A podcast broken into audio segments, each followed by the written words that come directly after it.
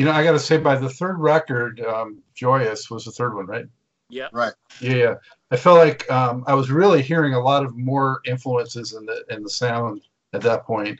First off, especially from you know the second record on and as you went, the pleasure sound stood out from you know the funk R&B pack, if you will, because I mean it's a little hard for me to describe it, but you guys did not just fall into like the cliches, and you know it was serious funk, but it had nuances and it had elements that you might not expect and, and little turns and twists that kept it really interesting for the listener.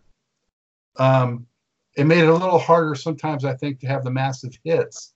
But, you know, for those that were willing to listen and go a little deeper, the rewards were there. And on that Joyous record, I mean, you know, I heard influences coming through like, um, you know, definitely Larry Graham in, in Nate's you know, Yes. progression. Absolutely. I Yeah. gotta Um.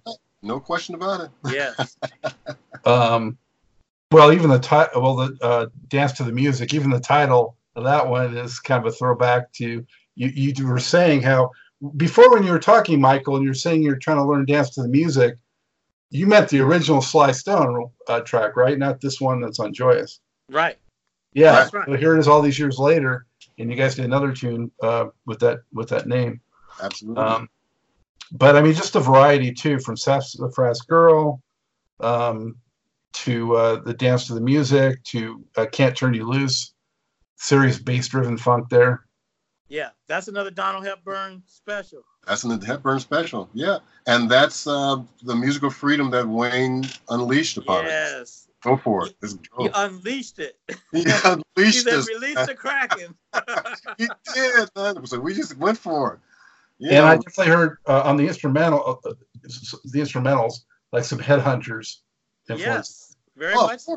Yeah. of course. It's, and, and I and I do want to say to you, that's that's what Nate and Bruce uh, really brought to us is they because Nate more than than Bruce, but Bruce got he got around a little bit with with Wayne doing some sessions for for the first, for the Yeah. first uh, you know go around, and they met Harvey Mason, they met George Benson, they met all these people, and so they'd be like talking about how he played this and how he played that. So when you say you can hear that headhunter influence of Harvey, Oh. or you can hear Larry Graham, they knew these people. I don't know if you saw Nate's post on Facebook where he's like got his arm around um, Ron, uh, Ron uh, Sly Stone's bass player. I mean, it's just, I'm telling you, these these are the guys who got out into the world. They partnered and played and lived with the realities of all of these great people who have influenced not just us, but influenced the world, changed the world with their innovation. And Uh-huh. then they brought it back. And, I, and that's why I'm saying to you, this isn't personal about anything about, this is about the people who wanted us to go forward. They wanted to, they wanted to nurture us like an organism to, to, to thrive and go forward. And that's what my life has been all about. That's why I'm who I am today. There you go. And all, all those influences that that that we um, happen to to meld in to melt into the pleasure situation, uh, on, especially on Joyous. I mean, I remember meeting Harvey through a session that I did with Bobby Lyle, There you go, the genie. um, the genie. You know, there's a genie. The, the, there's, there was a record called New Warrior, and Harvey was just brilliant, just the nicest guy. And you know, watching him perform in the uh, in the studio and, and just hearing the, the just seeing the human side of him, it was just really really enlightening and amazing to to, to watch. Um, so, you know, of course, in our conversation, I had to ask him about about the uh, Headhunters record. I had to say, man, that record, man, it, was so great, man. So of course, I'm you know I'm learning every note on it, of course. And me and Bruce were listening to it. Like, wow, we're jamming to it. And Harvey's like, yeah, man, it's all right, man. I said, wait a minute, what do you mean it was all right? yeah, but the Har- this I'm, this is what I think Harvey meant. Harvey was such a great guy. He he he, he never I don't think he ever was satisfied with, with some, some of his stuff. I mean, I think he was always searching to be better. And I think when he said that to me, I think it was I caught him at a moment when he was saying, ah, I, I could have played this better, I could have played that better. But the, you know, the thing is, when you listen to that to those records, I mean, they are milestones. They are brilliant. His performance, yes. brilliant. I mean, he made you know who you know. He, I think he might have been worried about tempo on something. Who knows? Who cares? Because you know, if you look at Chameleon, when that started, it started one tempo and it ended another tempo. But yes. that was the beauty of it. It was. That, that was the beauty of it. It started one way, and the energy and and the love and the and just just the whole vibe of the whole band, and they they all went there together. It wasn't like he was dragging or pulling anybody behind, you know. So so all those are the, the stories and, and, and, the, and the influence that that helped me, you know, broaden my my thought of, of writing and, and being a being a musician, especially in terms of going and playing for other artists. It's a whole other thing. When you mm. when I'm mm. playing pleasure music, it's one thing because it's like I this this is me, it's what I do. But when you're trying to go in there and play somebody's stuff you have never heard before, and you're trying to interpret interpret it the way they want to hear it, you got to get it just like that. I mean, you need all the mental information you can get to yes. try to get it right. yeah. Well, who, who is who is mainly responsible for the arrangements through those early records for Pleasure? Well, okay. I get to, okay, so I get to yeah, so I get to I get to I get to first say what I did do, and then I get my like one sentence rant. So my what I did do was I would be the person who would like do the vocal arrangements, um, Dan Brewster did horn arrangement and believe it or not, orchestral arrangement. Orchestral. That joyous, that's his. That's Dan. And he got to stand up there and conduct an orchestra in a major session in Hollywood. Okay, this is stuff that is. It's like these are the unknown stories of pleasure. People mm-hmm. think that like you know, that's people got you know get a title of producer and it means they like got everything done. And that's just not the case at all. I mean, we were self-contained and we weren't at first wayne had he had every reason to wonder what we could or couldn't do and to do things by the book he was beholden to fantasy however he was like blown away when when dan showed him the orchestra the well, well, let's do it. yeah, I mean, ballad is sitting status right there. I mean, Dan know, walks in with all written you know, out. Funny, yeah. It, you know, I I would never have been able to transcribe big band music. The first big band chart I transcribed was Quincy Jones' Stockholm Sweetening, and it actually won me Quincy Jones's autograph. Okay, but I wouldn't have known how to transcribe them, what the different clefs are, and the, the different um, uh, uh, transpositions for all the different horns. If Dan hadn't have taught me, and if we hadn't exactly. been friends from grade school, I mean, that's how yep. this worked. That's what pleasure is really about. That's the true story of why we're educated, why we know what we were doing. And we convinced Wayne, and Wayne gave us credibility, and he allowed us to validate ourselves. So, absolutely. So, Absolutely. you know, we would have to come up with vocal harmonies. Okay. I would do that. Whatever we would be called upon for the moment to make a song happen. Okay. I'll figure it out. That's really how it worked. That's how it works. Often I'd be trying to figure it out, and somebody would answer back, oh, but more like this. And then there would be this very collaborative aspect of it because we've been that way been from that way. childhood. I mean, like, we're yeah. just we're just like a club, really a clubhouse of, of boys, and you know this is what we this is how we did everything. But I can tell you my biggest like I don't know, I'll just say it, um, kind of um, mentoring moment for the sound and the identity of pleasure was when Nate and Doug brought Universal. Do you know that tune? Uh, which record is that one on? That's on Future Now. It's the second. It's the second song. Well, technically, it's the third song you hear, but is it the third song? Yeah.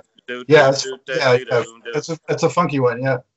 Well, no one knew what to do with it vocally, and Bruce Smith had some lyrics, and they were different and kind of colorful, and no one knew what to do with it. And so I said, okay, let me go out there and let me just try to start. And I wouldn't say it, I wouldn't have said it this way back then, but sculpt some kind of vocal approach to this like incredibly innovative song. With like we, nobody heard anything like it before. And then I went out there and just like did it. It was like I'm reading these words, I'm singing what I would what I would hear somebody singing that's funky with this, and and we actually just innovated a sound that became pleasure. You cannot me, compare me, it to let, Joyous. you cannot compare it to Get to the Feeling. You cannot compare it to Midnight at the Oasis. It's what Nate brought, and it started me, a whole direction. Nate's gonna talk. Let me interject. Thank you, Michael. Shut up, Michael. yeah, see, Nate, Nate has a writing credit on that one. Check it out. Zip it and I know we're jumping forward to the future now, Rick. I just want to say something about about Universal. If you listen to the first the intro, a couple of bars with the horns are doing their thing, and you hear Michael underneath saying, "I can do my thing underwater," he's looking at the lyrics and laughing, looking at them because he's trying to figure out what to do. You know, so that's, that's right. That's a little tidbit. So we're like, the the boom, then he goes, I can do my thing. that's what that's about, and we left it. I mean, so I mean, Michael's absolutely right. That's that's the way we used to do things. We used to try to, we did it collaboratively. We just kind of just figured it out as we went along. You know. Anyway, go ahead, Michael. I'm listening and enjoying myself. well, I think we got some interesting. I want I want to ask, um, when did you guys first go out on the road after you got your record deal? Well, I I know the first time that I went with the band on the road, which is 1975, and we went. I remember we played the Childe Harold in Washington D.C. Right. we just kind of crawled our way across the country, one place after the other. That's how we did it. Um, uh, but I would say it was Let's Dance was the hit. Right. And and uh, and uh, Ghettos of the Mind. And right. people loved Ghettos of the Mind. That's another Donald Hepburn another special. Donald, Donald Hepburn. Ghettos of the Mind with Oscar Brashear playing that solo. That's right. And we didn't have a trumpet player. right, we are thinking about this. Okay, we got this trumpet on here. Uh, how are we going to do it on the synth, or what? What'd you do? oh that? no, there were no synthesizers in 1975. There no, portable, no portable synthesizers that you could take. Uh, no mini moog. But anyway, um, what did we do if for there live? was if there was, we couldn't afford it. I can guarantee you that. Mm-hmm. But um, um, I guess they had I guess it was an ARP string ensemble. I think I had an ARP string ensemble back then. And you had a clavinet. Um, and, and a clav, You know, yeah. Um, and you, you, you had some toys. And you might have just got that Echoplex too that you were going crazy. Yes, Mr. Goldfine. He said, he said, boys, boys, yes. No, no, we had some toys. We're, we're like in Mr. Goldfine's class. and we've been back in the back talking and slapping and telling jokes. And... Okay. Spit out that gum exactly. right. Um, either repeat question or next question. so when you went out on that first tour, was it just you guys playing small clubs, or did you yeah. uh, share a bill with any other acts at that point?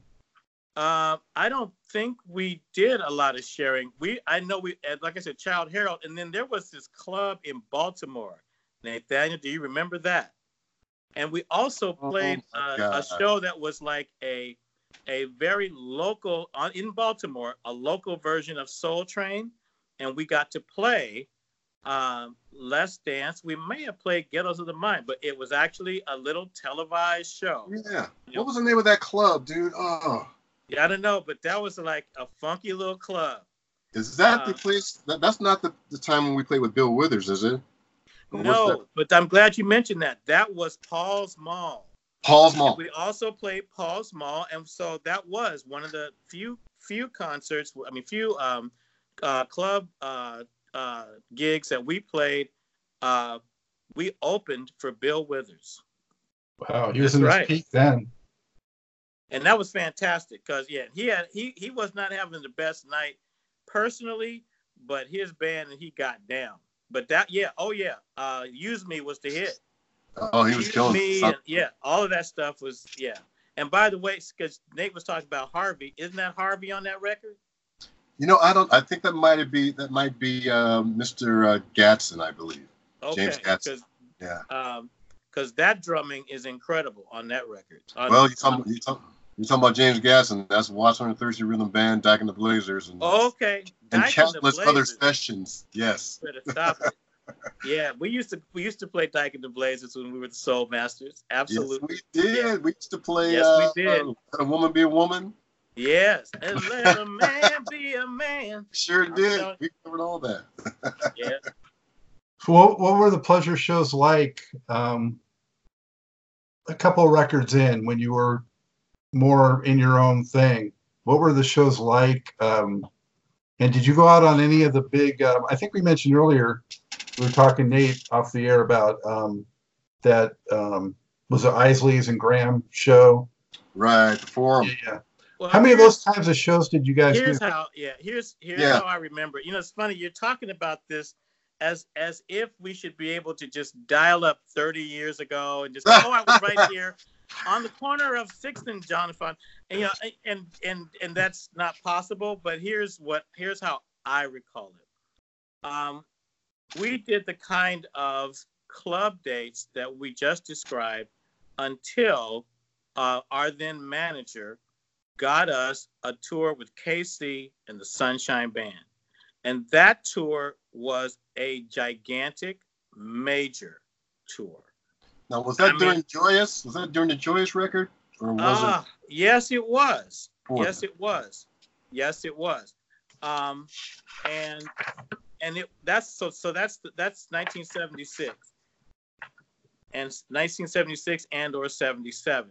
Right. But but you know how big KC and the Sunshine Band was. Yeah, get down tonight. That's the way all that was out then. gigantic venues and and we were we were truly not really prepared for that kind of level of concert but we learned so much and grew into having a sound that was worthy of those halls we always were a very powerful and dynamic group. That's what you could hear. But if you listen to the difference in how joyous sounds and the difference to how celebrate the good things sounds, we learned so much about how to make an impact from how we played on tours like KC, because that band, that band would roar like a lion each and every single night. I mean, you would hear, that's the way I like it. Get down, get down tonight. I mean, I'm serious. Um, strong. Very oh strong. my God. Plus, love- plus you knew what to do as a front man too. Oh yes, yeah. Mhm. But that's a horn section to bar none. Yes. KC, KC's horn section. That's a horn section bar none. I'm not sure. I think they may have been out of Tallahassee. They may have been out of uh, FSU. I don't remember, but they were an unbelievable band. Well, yeah, I don't know. TK Records was in Florida, but I'm not sure where they came from. Right.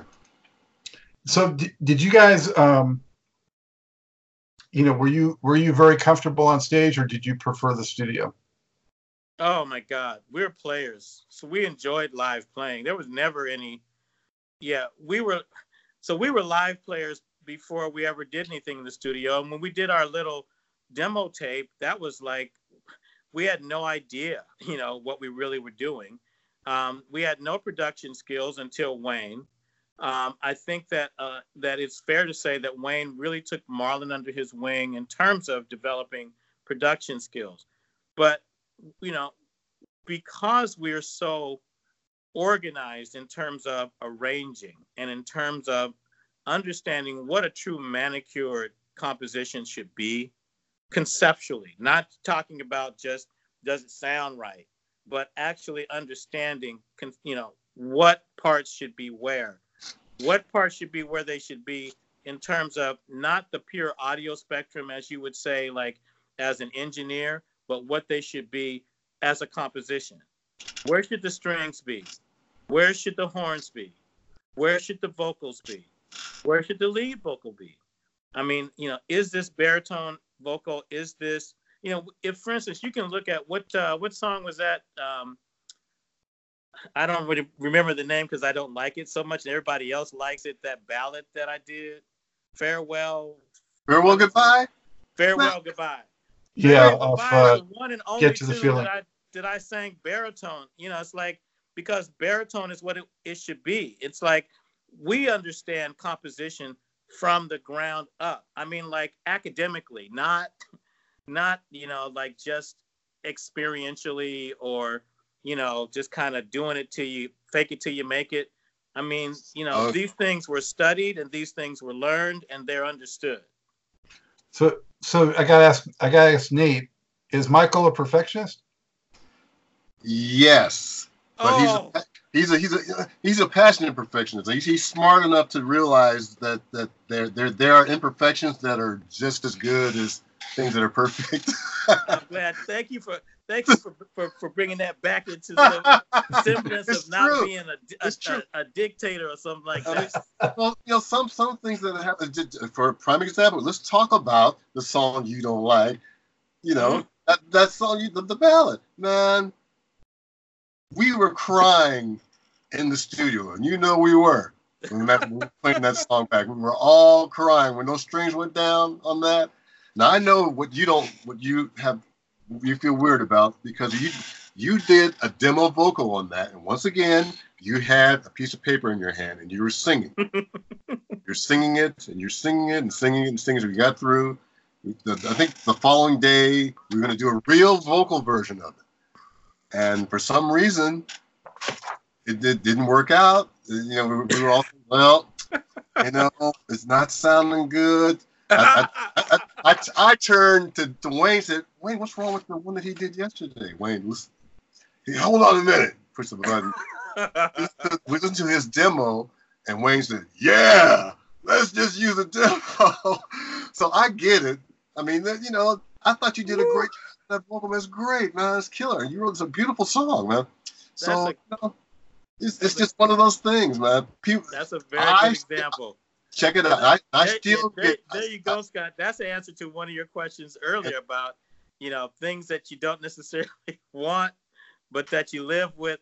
Because honestly, I mean, you know, clearly the performance was there, but I actually just think, you know, for me, being the the person who would like emote like that and having them, it's just, you know, it certainly is not the flash power and brilliance of what pleasure is really truly like known for. But you So know what? me, though? that- yeah, that was a I- lot of exposure to do this something like that. It was a lot of exposure, but you know, that that's the beauty of, of it being raw like that because I still get letters from people saying they've used that song at their wedding, or not wedding, but their funerals. That's a big deal. That's a big deal. Thank Well, goodbye. it's like it's like a lot of people don't like to hear themselves talk. Actors don't want to see themselves act. Yeah. We don't like photos of ourselves that other people like. You know, so critical of ourselves. I Touche, know, right? Scott. Touche. Yeah. You know, on that uh, Get to the Feeling record, though, I, I wanted to mention um, Thanks for Everything. Real Yes, cool sir. the gang influence on that, isn't there? Yes. Yeah. In a Yeah. good way. And I mean, and you know, that's No another shame one in that either. with, with Wayne. Come on, everybody, let's do it. Do that, that, do it. You know, there's like him and my brother, like you know, and I tell you what, that's a bass track performance for the ages. What Nate did on that, him and Bruce Carter. Oh, Phil's, man. that's there are so many incredible moments. That's a great song, great We- recording. we- we were so wound up recording that record, boy. I mean, and, and we were so excited. I mean, you, you can feel the energy in that thing, boy. Because man, I listen to it now. It's like, man, I, I have the regret too. It's like, oh man, wish I could have played that a little bit different. Yeah, It's like, oh, I did that right there. Me and Bruce, me, of course, me and Bruce. After we do every take, me and Bruce are always outside somewhere in another room talking about it. Bruce be like, man, I don't know, man, I don't know. Bruce, Bruce was half the time he wasn't happy with his takes. I have to tell you, he wasn't happy but He always wanted to keep going and keep doing over and over and over again. And so, of course, in a, in a band situation, man, it goes to a vote. It goes to a vote, man. Our producer will say, "Hey, man, it's cool," or the, the guys in the band say, "Man, it's all right, man, it's cool." So, so of course, we just let it go. So, you know, I think on, on, on I think even Bruce, if Bruce were here, bless his heart, he would probably say, "Man, I wish I could have done that over again." We can go down, go on the line, and he'd be at least probably thirty percent of the stuff that he's done on Rage. I wish I could do that. I wish I could do that over. Yeah. Well, let me let me ask you now. So through Get to the Feeling, pre Future Now, um, how did you guys feel about the commercial success that you had had? You know, was it something that was prominent on your minds, or were you just feeling good about what you've created? How did that balance work for both of you? Well, I'll say it this way. I think the band definitely had a hunger and an appetite um, uh, to achieve more. Um, I think that's fair to say. You know, we felt that we were continuing to make progress. Um, I don't feel like we had the um, the growth from Get to the Feeling that we wanted to have uh, from after Joyous. I think that we felt like uh, we needed to be more ambitious, but I don't think we knew where it was going to come from. And I know nobody saw it coming from spaces to Place, Universal, um, and Glide. And I really can't remember, Nate. Um, was Spread That Feeling, is that on Special Things or Future? That's on Special Things, yeah. Okay. Uh, but we didn't see, yeah. you know, because Nate brought those tunes into the studio while we were making the record. And we had not, you know, he had not introduced them to us, he and Doug. And that's when Doug came to the band, was during Future Now. Right. Look back at that lineup. No Doug on Get to the Feeling. The feeling no Doug right. on Joyous.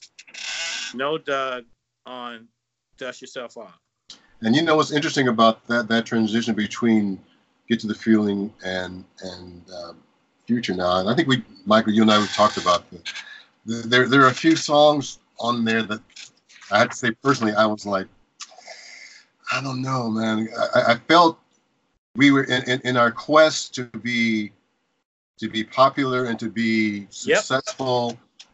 I think we, we might have been, we start we started leaning towards trying to sound like other people on a couple of songs. Totally. And so I, am like thinking, I'm, I'm like, oh my God, we are we are not these guys. We are not these guys. We are pleasure. we got to figure it out. Yeah, and, and so, I'm not uh, gonna. Yeah, I'm. I'm not. I. I'm not gonna over overspeak that because it. Nate just said it perfectly. But I will say this: when you listen to "Get to the Feeling," you hear what I was talking, what I referenced with you, Scott, earlier about being formal, formalistic. I mean, like getting to where there are actually, um, uh, you know, people have these uh, these formalistic, uh, stylistic kind of packagings that they get into. When you hear, you go, "Oh, that's so and so," and I believe that with Wayne, we began not just him from him, but we began to look for that. Right. And I think that's exactly what Nate is referring to. Yeah, without and, missing any names. of who, no, the, the, who we were going towards the you sound. Know, but the point, yeah, the point, the eh, you know, the point of it is just that that that is far less ambitious as dust yourself off. I'm talking about the, what the music you hear on Dust Yourself Off, the compositions you hear, the arrangements you hear. I mean, there's a lot of safeness in a lot of those tunes on Get to the Feeling, except for except for celebrate the good thing. No matter what. And um, yes. Well, even no in, in some of the names like Foxy Lady and Ladies Night Out, I mean, they're just kind of generic. Uh, everyone had songs called those. Now, even, you, even, even though I love that, and, and, and, and the wonderful thing about that, Scott, is for us to get the confirmation from you, a musicologist, someone who knows the history of funk, someone who also understands music as a musicologist, what it is we're talking about. You can't listen to Dust Yourself Off or accept, you can't listen to Let's Dance and talk about formalistic. No, the we song. Were, I'm not talking about the whole record. Just look at just Let's Dance as just a concept. There's nothing formalistic about it. It didn't sound like anybody so, else. That was the key. You know, but but I also wait, I think a it's soprano important. sax solo like Wayne Shorter in the middle of a dance tune. No, that's not formalistic. So I'm Yeah. just trying to give you a sense of the sharp contrast, the juxtaposition of the point that you yourself were able to just draw about get to the feeling. And so I'm just pointing this out again. I just saying. Ah, great I just record, saying. great, great record. That's Wayne's but- last but- record. But I think it was- Wayne's last record. That's the Swan song, and then Future Now. I, I want to just, I know Nate, you can speak just a second. I just want to interject. People, it, you know, fans that weren't there at the time, you got to realize this was the height of funk, jazz, R&B, and there were so many other groups out there, all having so many of them having their own sounds. To find your lane and find that unique space was not easy. Right? It was a challenge. You Right. know, so you definitely And had so to elevate so your game. so perfectly said Very Yeah. well said, about, man. about the industry at that moment. That is that is the you clearly know the industry as a collective consciousness in that moment, Scott. That's exact. That's precise. And, Yeah. and, and notwithstanding uh, the songs like No Matter What and celebrating some of those plastic pleasure things, they were. I, I would walk out of the studio on some of those sessions during Get to the Feeling thinking, okay, we are not this band. We don't want, why are we trying to sound like this band? So in the back of my mind, I knew that whatever happened in the future, we better get back to being original. We better come out with some stuff that Yeah. that that that's going to be um, that's going to establish us. It's going to make us sound like us. Well, enter. By that go same token, was there anyone else out there at that time that were sort of your peers that you guys were like, wow, these guys are hopping off like a slave or anybody? yeah, man. Are you kidding me? Slave, come on, all man. of it came out. Mark the- all of up it came out. Like, yeah, you got to be. That- I mean, That's the we enjoyed. Yeah, we enjoyed everybody who was out there, and I really don't want to get too deep into funkadelic Parliament, but oh my Oh, god, man. I mean, we we lived with knee deep on the road for like a two summers. Every every time we got on the bus on the road, we put on knee deep. I'm telling I mean, And so, You you know. know, yeah, yeah, we we we, we were once again at, at that stage, we were still very involved in listening to other artists and, and loving what other people people did. Um, I think it got to a point where some of in terms of like like the formula thing, we got inspired by it, and that that was the danger of it all. Yeah, you know, is Nate, the keys to enjoy the key is the key is to enjoy other acts, but still try to keep your own uh, keep your own uh, find your own space. Find I your don't own As to opposed to, any like, the enemies. Bar-Kays I don't that want to make somehow any enemies, assimilated it know, all. Nate, you know what you Uh. you connecting that dot to is at that time, Scott, we started touring with the Bar-Kays. And if you listen to the records the Bar-Kay, yes, you nod your head widely there. That- Yeah. I see a I- I see a good nod there, go up and down because they were beginning to get formalistic themselves. Well, they were like an assimilation group That's- at that point. Yeah. That's Yeah. exactly right. You know And what? so I'm I- just we're, go ahead, Nate. I, I, I, I give them a pass. I know those guys. I mean, I didn't know them personally then, but I looked at the I had to look at the history of the Bar-Kays. I love those guys dearly. You, Absolutely. those guys go way, way, way, back. way, way. Way back. So I mean, you know, bless them for for for you know keeping a career going, man. Sometimes sometimes Yeah. you gotta do what you gotta do. You know, I, I yeah, gotta- I'm just trying to point man. out that we weren't the only ones putting ourselves in boxes. And we were around people who had a much bigger, more depth discography and a much bigger, wider name recognition who were doing it. And everybody was trying to do it. Think about when Kool and the Gang came back with Jungle Boogie. I mean, think about um, all the different ways that a lot of different groups tried to remake themselves. Some successful, some not. Um, you know, we but but Scott, you pointed it out. It was a collective consciousness. We weren't alone in this um, search for identity. Um, everybody, many people, many groups had it. The Earth, Wind, and Fire of need of need of love is a different Earth, Wind, and Fire when you start talking about evil, or when you finally get to devotion. there's a different earth, wind, and fire. And so people trying to find themselves, we understand we were right there in it, and you're pointing it out that that's how deep we were in it. And we were young and we were um, we were uh, um, uh, capable of being uh, uh, influenced on what should be happening and what to do. So you're you're you're you, making a great point. You're making a very good point. And at that time in the in the music business, like you said, there was a lot of bands. At that point, there were a ton of bands, and everybody was um, vying for their their space. And sometimes, you know, sometimes it was maybe pressure from a label. You know, who yes. knows? In our yes. guy. We want a well, song like this. We want a song like you guys resisted disco, so that's a huge we, man. Well, no, we, we didn't. We, we Black Ivory, come on, Nate. Black we, Ivory. We, we oh Black Ivory, we sure did. Big we Apple did. Rock. We sure See, did. I got some. I got some obscure stuff for you, Scott. I forgot about that. Look at Black Ivory, Big Apple Rock. Yes, we All did. Right. Well, for the most Black part. Ivory, you for the most part. Have what? an understanding. Yeah, well, you know that was them, but then they went. Somebody tried to break them back to disco. To, yep, you know. exactly. Well, that was that was the era then. That was the labels were pushing for that, you know.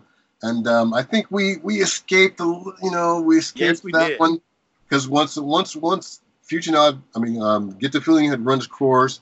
Then we went into to Future Now, and I think it just feels like we we we kind of knew that there was a, that we had to do something with that kind of tempo thing, with that kind of beat. Yes. But, but exactly. It still had to be us. So once again, Mr. Donald Hepburn, Donald, or, or, I guess you guys collaborate on that. You guys came up with the real thing. That, yeah, real thing, definitely. Real yes. thing, which is up tempo thing. Yeah, and that's Donald.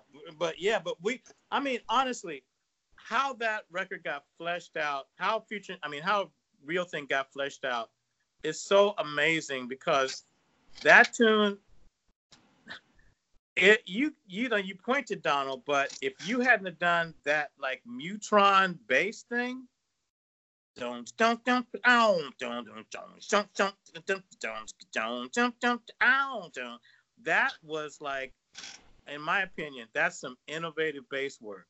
The horn section, yeah, we just I did some some, some good stuff, but yeah, Marlon did some great guitar work. I think for me on that on that on that bass part, there was a there was a synth bass there, I think, or was it? I, I might have done a, a, a basic track. Right, you did. Oh, and you, then you did. I think that's a Mu-Tron thing. It's some some kind so. of. Yeah, it's one of the few times when Mu-Tron worked. Yep, it's fantastic. it worked. It worked on that session. yeah, but then I did the overdubs. I think I did the overdub. I didn't know what to do, so then at that at that point there was. I don't even know if we had horns on it when I did my part. But I just oh, started. I yeah, I don't think I, I don't played. think we did. I don't yeah, think we did because because the horn the horn section was one day and one day only for everything on Future Now. Right. Right. Well, I always thought it, it, it definitely had a more distinctive signature kind of sound to it. The whole project. It was also yes. more consistent thematically. Yes, it was almost uh, a concept album. Almost. Yeah, yeah, almost. Um, better vocals. Um, now know, we know. Now we know who's responsible for that. Phil Caff. Phil was okay? great. That's the difference between all the records of the past and Future Now and Special Things. Is right. Phil Kaffel became our engineer, and not only was he great as a very young engineer, but he was so successful in developing a great pleasure sound that for the next record, we got to do that record in Fantasy Studio D, which had the synced up 24 track Studers for 48 tracks and a Neve automated board. One of the first, one of the first Neve boards. You graduated. We graduated. Yes, we did. We graduated. But because Future Now was such a successful project and record. Yeah, it's just it was a maturity thing for us too. We had grown. Um, we that was that was our first record on our own that we produced ourselves. Yes. Um, yes. Um, the confidence level was high. Um, um, the competition how did, how was high. How did Wayne get out of the picture for that? We asked him. Just Yeah, Yeah, we just asked him. that's yeah. There was no, there was nothing more than that. You know, I mean, there was there was You don't get it if you don't there ask, was some like they say. drama. I mean, it's not like you, Right. yeah, it's not there wasn't some drama, but there wasn't drama like, oh, I'm gonna hate you forever. We kept a relationship with him. It was wonderful. Um, and um, you know, that was that. But I, I think what you're if you're asking if there was any reason to dispute whether the band was ready to make their own record, we we would if there had been any um needed necessity for a debate among ourselves, we would have had it. But we knew Right. that we were. I mean that that was we we had made most of the records we made. We made them by like, okay, we have this tune. Like that's why Nate has been saying Wayne was so gracious and so fantastic, and that's why I say he was as a as a really healthy father figure because if we presented something to him that was intact, professional, sound, and valid, Wayne would go, "Yeah, man, let's do it." I mean, that's Big Daddy just the approval. way. That's and, and so Right. you know, we we knew we had been virtually like making these records. What it was that we really needed to do was be able to have our own say in every aspect of it, the content, all of it.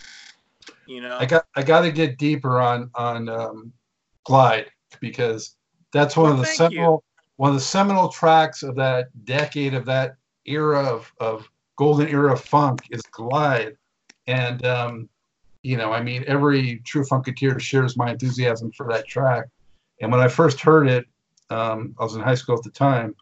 I mean, it's just one of those that you just hear that first time, and just like, I mean, you got to make that funk face right away. You, hear you can't help it, you know. Yeah. Uh, well, I, t- I, I tell you what, dude. How was it created? Tell us how that was created. Well, I, I, I was. Uh, I don't know if we were planning on rehearsing for for the for the for that record. Uh, I made a trip to Portland. I was living in LA at the time, and the only place I could stay was at my mom's house. I could have got a hotel, but hey, I hadn't seen my mom for a while, so I figured I'd stay there with her. And I was in up, upstairs in the, in the in, the room upstairs, and the idea just popped in. It just came up. I just I was practicing, and and I've always loved working with Tenth because I love Ron Carter. He used to do it all the time. I love Ron Carter. so, uh, you know, the, the whole idea just came up, just like the, the, the little cadence. It kind of I wrote it like about a couple of minutes, you know, and um, that's where it all started. I brought it into the band. I don't know if we did we rehearse it, Mike. I don't even know if we rehearsed it. Mm-mm. No. So, uh, I mean, like yeah. you may you may need it needed to really just kind of point out like working it out with Bruce, but I can tell you, right, right. I it's wish- sort of like you you came with Doug. Um, uh, Doug, like we have been we we were started working on the record before Doug came down, but you had arranged for Doug to come down. right. Doug flew in. We picked up Doug. We brought Doug, and this is how again. This is how I recall it. And again, I don't like how many years ago is Glide. So you don't expect Ah. this to be some real accurate depiction of what happened. But Doug comes into the studio, and there's hugs and talks, and you know, man, it's so great to have you. This is fantastic. And Doug sets up, and he's and you guys do um, space is the place Right. and and the it we're all just like completely like we're like whoa like what you know and we're we're all so inspired it's like okay i want to do a collab with a wah hadn't we hadn't done it before but you know i'd heard enough wah with sly and stuff that i just love like frisky and all that kind of stuff was like oh I'm just going, you know, I'm just going to add to this in a really cool way and stay out the way, you know? And that's why even with the horn parts, we just like, it's like, stay out of the way.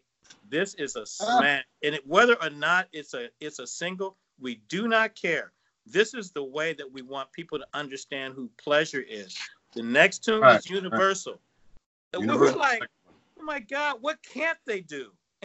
Ah, what can't then we, they do? and then we got to glide. I think I was then like, we got to glide, and by that time we were just like, we knew it was going to be incredible, you know, and it was like, oh We- my yeah. god, well, we ran it down a couple of times, and I, I don't know if we used, even used a drum machine, or we might have just do this just to see if we can play along with it. I don't know if Bruce was excited about it, but we did it anyway. I think I think he grew to love it actually, and um, we laid the track down, and we all came back into the control room. We were listening, and we're listening, and we're listening.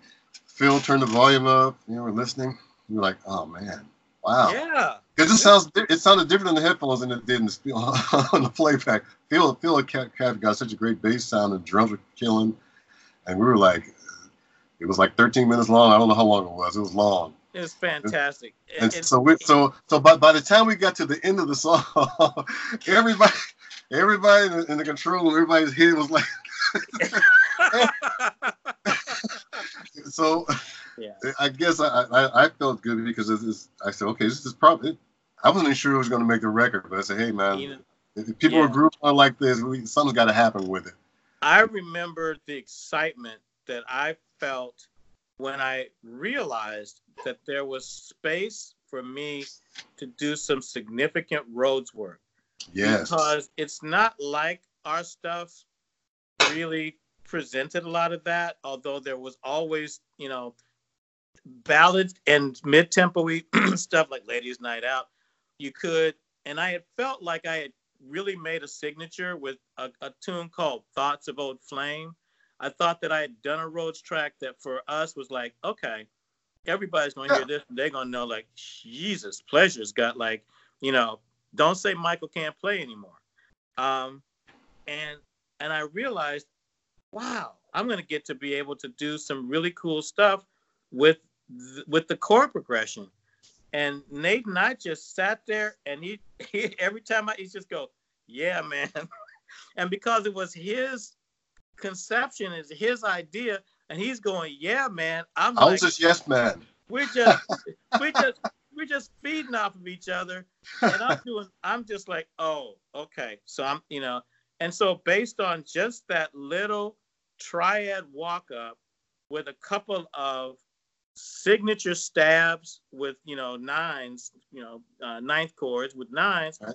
it was just like so dramatic cool but it developed the track and it stayed out of the way You know, It's, and we- it's, it's a perfect record. All those elements add to the whole perfectly. yeah thank you, thank Yeah. you. And then, and then, and then with when you when you talk about uh, the foundation Yeah. of that, Bruce Carter, man, yes he, he laid that out, and I was Oh, like, my God. I'm- I'm- you know, these, I, I remember seeing him when we were laying that down. He was behind the behind the um, little things, the, the sound barriers, and you see his little head sticking up.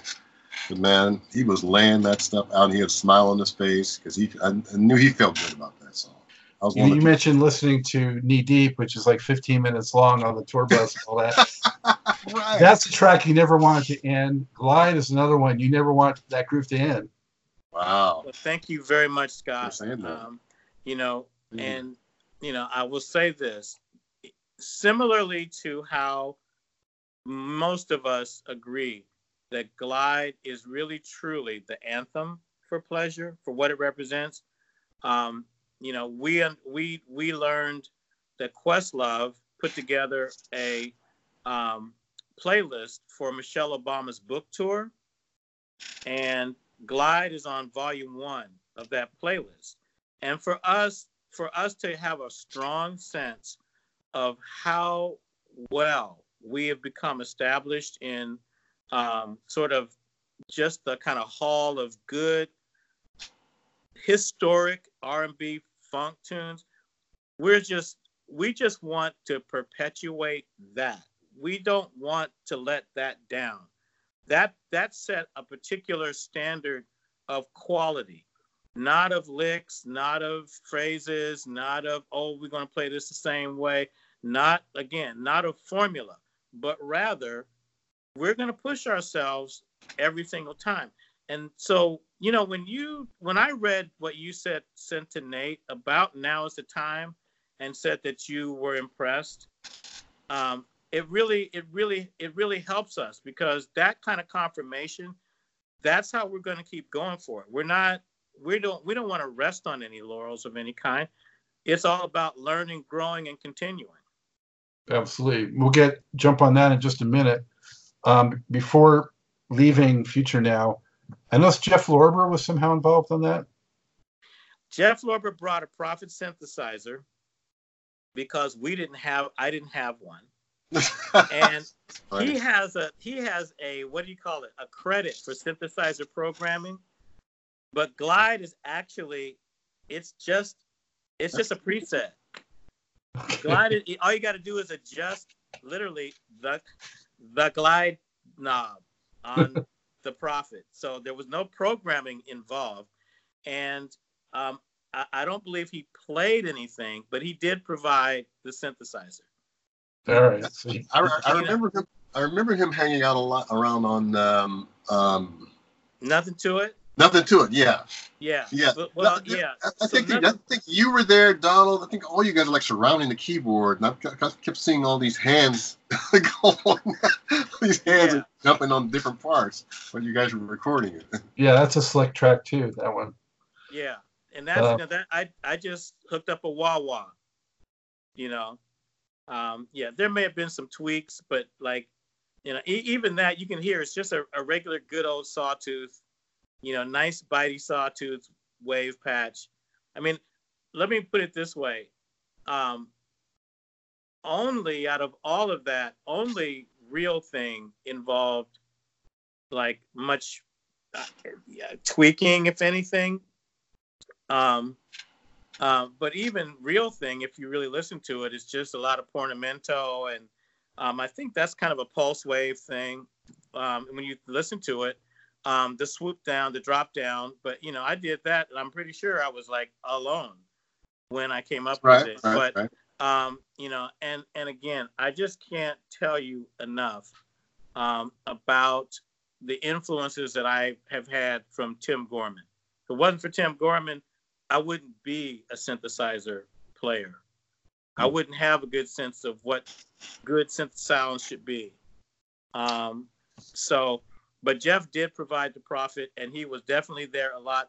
And I will say this: if you if you think back and you look at the time frame, Marlon was producing Jeff's very first two records right at that moment.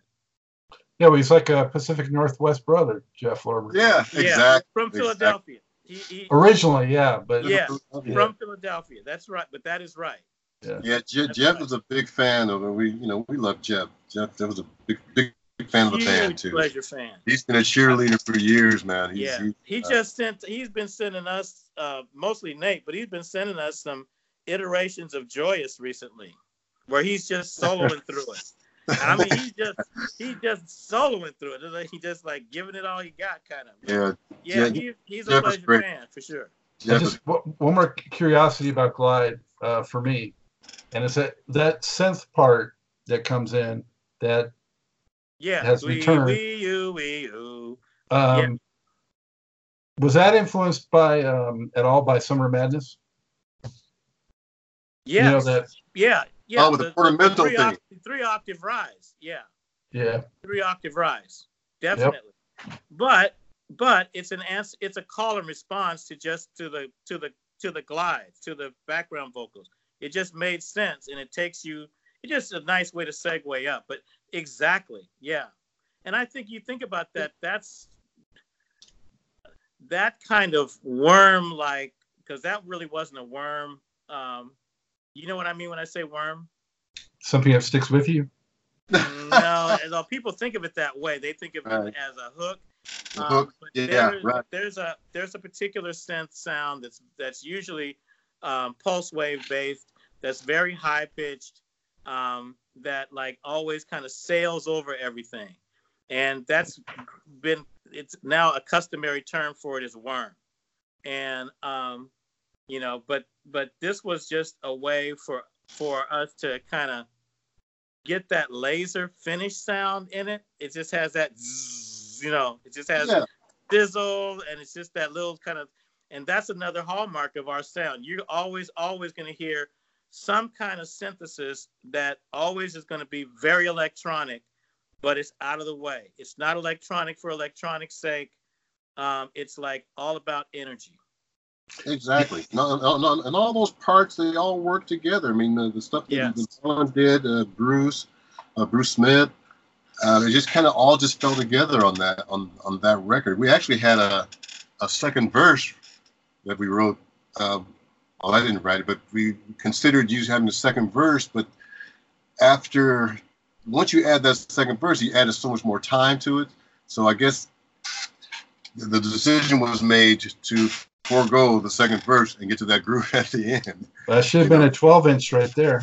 Ah, right, It, right. was, it was a 12 inch. It I have it. But, but with that part he's talking about, Oh no no no no no! I have a 12 inch of the glide. Well, you know what? Yeah, well, you know, personally, I. To be honest with you, I didn't like that second verse anyway. I actually didn't like it at all. I was like, yeah, man, I was, no. I was, I had no, I I, yeah, yeah, I had no, I had no attachment to it. But my, you know, I tell you what, my thing is this: if you want to talk about stuff that was left on the cutting room floor, that's just something that I just don't think was like. I'll say it this way: it certainly wasn't essential because the hit speaks for itself. Oh yeah, yeah, Nobody's gonna say, "Boy, where was that second verse?" no, no. No, No. and you know what? And even after after the after the record was done, I don't even think we knew what was up. I, think I think we had an idea for a single. Um, I think Future Now, right? We had an idea for that. We put a lot of time into that. And Yeah, I, I was not there for that. Did, did you guys it- it did consciously happen. decide? Did you consciously decide to sequence glide so deep into the record? Because usually something a monster like that is usually further up on the. Uh, well, that's the thing. We didn't know, man. How how, how can you know? We didn't know. We, I, I think what, what the deal was is that it was so long that we we it couldn't go on the first side, so we put it towards the end. And yeah, the thing I, is, I, and I and I actually think it really was. I'll just say just say it this way: it was a colossal finale, and I think that's kind of what made it. It made it approach a concept record. Is you get this fusion esque introit of the record that we that Nate again Nate came up with which with departure, and then you get this concept tune, Future Now. And I'm not going to get deep into it unless you want to go deep into it, but it talks about cosmology and physics and blah, blah, blah, blah, blah. And then it's like, but no, no, no, no, no, no. This is pleasure. We've always been funky, but this is some new funk. This is some funk, conceptual, new stuff you've never heard, and it's jazzy. And we went from there that was to, universal. Okay, yeah, let's now just kind of like relax with the last tune on the on the first side. The second side, we felt like real thing was just meant to be it because it was gangbusters. It Yeah, real thing was gangbusters too, you know. But we Yeah. it it couldn't follow glide. It couldn't. Not really. yeah. It couldn't. But it, but by the time you get to glide, it's like okay, it's over. You know why? Well- and- Well, it- well, as you're talking about too, I'm looking at it still. I'm thinking like CD sequencing now, but of course it was the first and second sides at that That's time. exactly right. right, You exactly. know, and then from there, you you know you got you got you got to have some kind of cruise kind of control. And I'll say it my again. I can only speak for myself. Nothing to it, you know. Yeah, you know, but it's because we really made that tune happen. I mean, and it took work to make that tune happen. To come up with how the lyrics should fall, how the background should be structured, you know, the horns, and it, you know, it, it's kind of when you get to the end, it's kind of a little baby joyous ending. So that was like, okay, well, that gets us, you know, that gets us closer to, you know, to, you know, the end. But I can tell you, when you get to uh, Thoughts of Old Flame, that is one heck of a ballad and then you know it could have been switched. I, I can't remember, but Thoughts of Old Flame is one heck of a ballad. And by the way, I don't know if you know this, Scott. Drake con- contacted uh, my brother. I don't know if it happened or not, but the rapper Drake contacted contacted my brother to be able to use "Thoughts of Old Flame" as uh, the bed music track for um, a rap for one of his productions. So I mean, it just gives you a sense that you know pleasure still really has a presence um, in our modern hip hop culture. And then it's like, okay, everybody, now we got something for you. If it weren't funky enough, if we weren't ahead of the curve enough, we want something that every bass player is going to want to learn, and it's a fun ride. It's a party tune. It's just like it Well- just was a great finale. What, what about the, the title Future Now? Did you have that in mind early on, or was that after everything was kind of done? You said, it was during the process. So I I was I was in undergrad at the University of Washington on the way to law school, and I took a cosmology class. And back then, uh, Carl Sagan, um, Cosmos was also billions and billions. Yeah. yeah, there you there you go. And and I was fascinated by the concept that light from far away, taking light years to get here, is incredibly ancient and old. So that's why you have light or life from distant planets are the stories of the future now. So I'm not going to get de- any more deep into the lyrics, but the whole point was this is a deep record. This is a deep band. This is a sm- these are smart people. We actually had an an, an experience reading a um, Rolling Stones magazine. Do you remember this, Nate?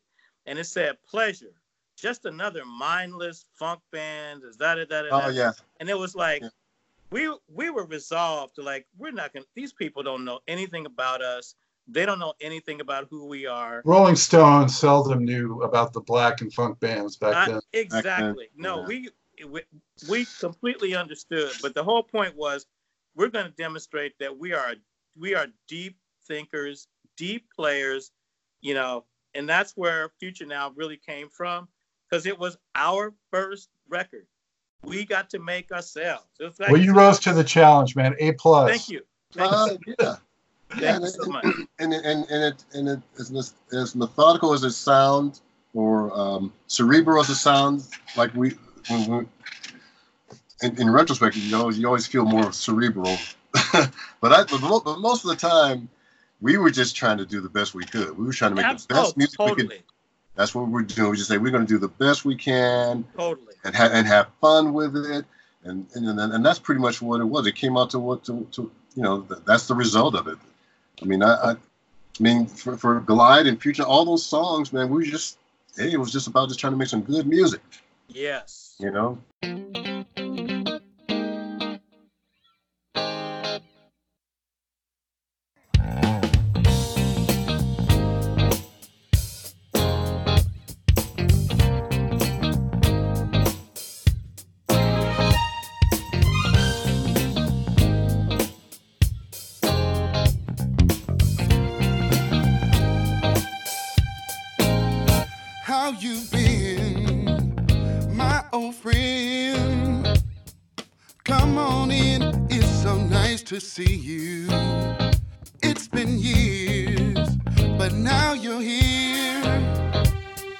Can't believe my eyes, is it true?